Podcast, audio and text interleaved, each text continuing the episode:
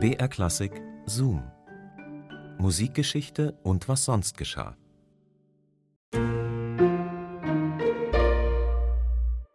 Neue Musik ist Musik, die man noch nicht mag. Manchmal. Das liegt so ein bisschen an Hörgewohnheiten und da ist es ja vielleicht nachvollziehbar, dass man sich denkt, ja, dann kann man ja gleich all in gehen und mit seiner Musik einfach mal so einen richtig fetten Skandal auslösen. Das schafft Aufmerksamkeit und im besten Falle auch irgendeine Art von Bekanntheit. Aber erstmal hallo und herzlich willkommen zu Zoom, Musikgeschichte und was sonst geschah. Ich bin Christine und hier bekommt ihr skurrile Anekdoten und Geschichten aus der Welt der klassischen Musik.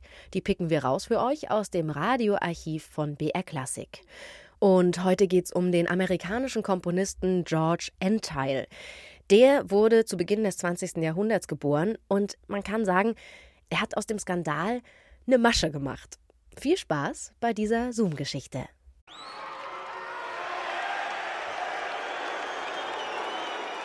Paris, Théâtre des Champs-Élysées, 4. Oktober 1923. Tumult an skandalerprobtem Ort. Elf Jahre nach dem Aufruhr, den Strawinskys Sacre du Printemps im selben Saal verursacht hatte, bringt ein kleiner Mann am Flügel das Publikum zum Rasen. Sein Name George Entile. Als ich an jenem Abend des 4. Oktober vor den Vorhang des Théâtre des Champs-Élysées trat, um zu spielen, erblickte ich alle Berühmtheiten des Tages.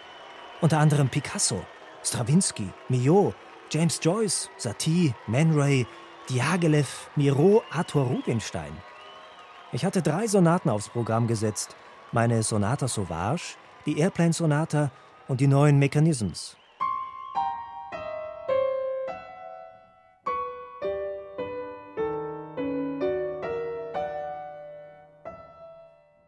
Als ich anfing, merkte ich, wie ein stählernes Schweigen über das Publikum kam. So etwas, jeder Konzertmusiker kann es bestätigen, ist ziemlich unangenehm. Denn wenn den Hörern ein Werk wirklich gefällt, husten sie weiter, rutschen hin und her, flüstern. Das ist alles der normale und behagliche Hintergrund der Konzertmusik. In der Mitte der zweiten Sonate hatte ich bemerkt, wie plötzlich eine scharfe kleine Welle durchs Publikum lief. Für mich immer der erste Windstoß eines unmittelbar folgenden Orkans. Der Sturm brach los. Irgendjemand in den vorderen Reihen begann zu pfeifen. Ein Mann neben ihm versetzte ihm eine Ohrfeige. Im Orchester sprang ein Musiker auf und schrie Ruhe, Ruhe. Niemand blieb sitzen. Eine Menschenwelle schien sich über die andere zu stürzen. Die Menschen kämpften auf den Gängen, schrien, klatschten, heulten. Ein Spaßvogel unter den Technikern richtete die Scheinwerfer ins Publikum.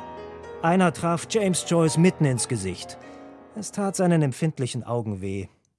In einer der Logen stand ein großer, stämmiger Dichter auf und brüllte: Ihr seid alle Schweine! Was für Zeiten, was für Menschen. Man könnte rückblickend melancholisch werden über so viel Empörung, Enttäuschung, Zorn aus Anlass eines einzigen Klavierabends. Glaube, Liebe, Hoffnung, wo sind sie geblieben? Und wer würde sie, gäbe es sie noch, gegen Ohrfeigen und Beschimpfungen verteidigen? Wo vor allem sind Persönlichkeiten geblieben, die solche Glaubenskriege entfachen können? Menschen, die sich, wie George Antile, überwiegend von Pfefferminzplätzchen und grünen Äpfeln ernähren und während ihrer Auftritte unterm Konzertsmoking einen geladenen Revolver bei sich tragen.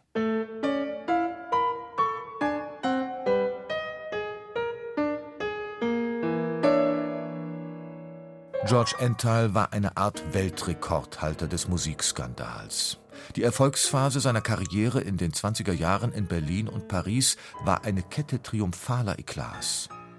Entile stand für boxerhaftes Bühnengehabe, rhythmusbetontes, perkussionistisch durchmechanisiertes Klavierspiel und eine Jazz- und großstadtnahe Maschinenmusik.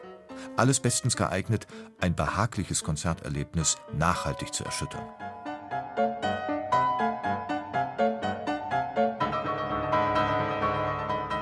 Viele Künstler dieser Jahre reagierten auf den Weltuntergang des Humanismus in den Blutbädern des Ersten Weltkriegs wie er, mit Provokation und schriller Nüchternheit, mit reduzierten Formen gegen den Schwulst des vergangenen Jahrhunderts.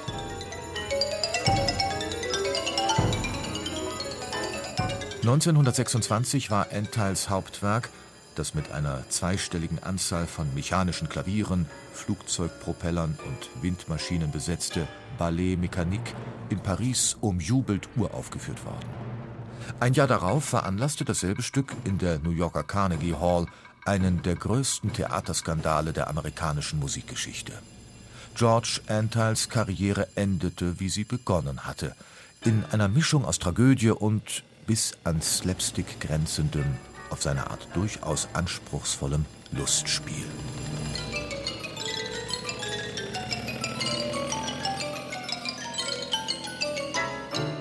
Dann kam der Moment, wo die Windmaschine eingeschaltet wurde.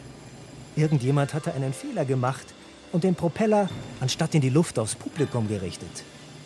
Während er auf Touren kam, passierte nichts. Als er aber seine volle Drehzahl erreicht hatte, wurde es katastrophal. Die Leute hielten ihre Programme fest und einige Frauen ihre Hüte. Jemand, der in der elften Reihe genau im Windkanal saß, band ein weißes Taschentuch an das Ende seines Stockes und schwenkte es in der Luft. Es war unmöglich, die Windmaschine abzustellen, während die Musik lief, und genauso unmöglich, die Musik zu beenden, um die Windmaschine abzustellen.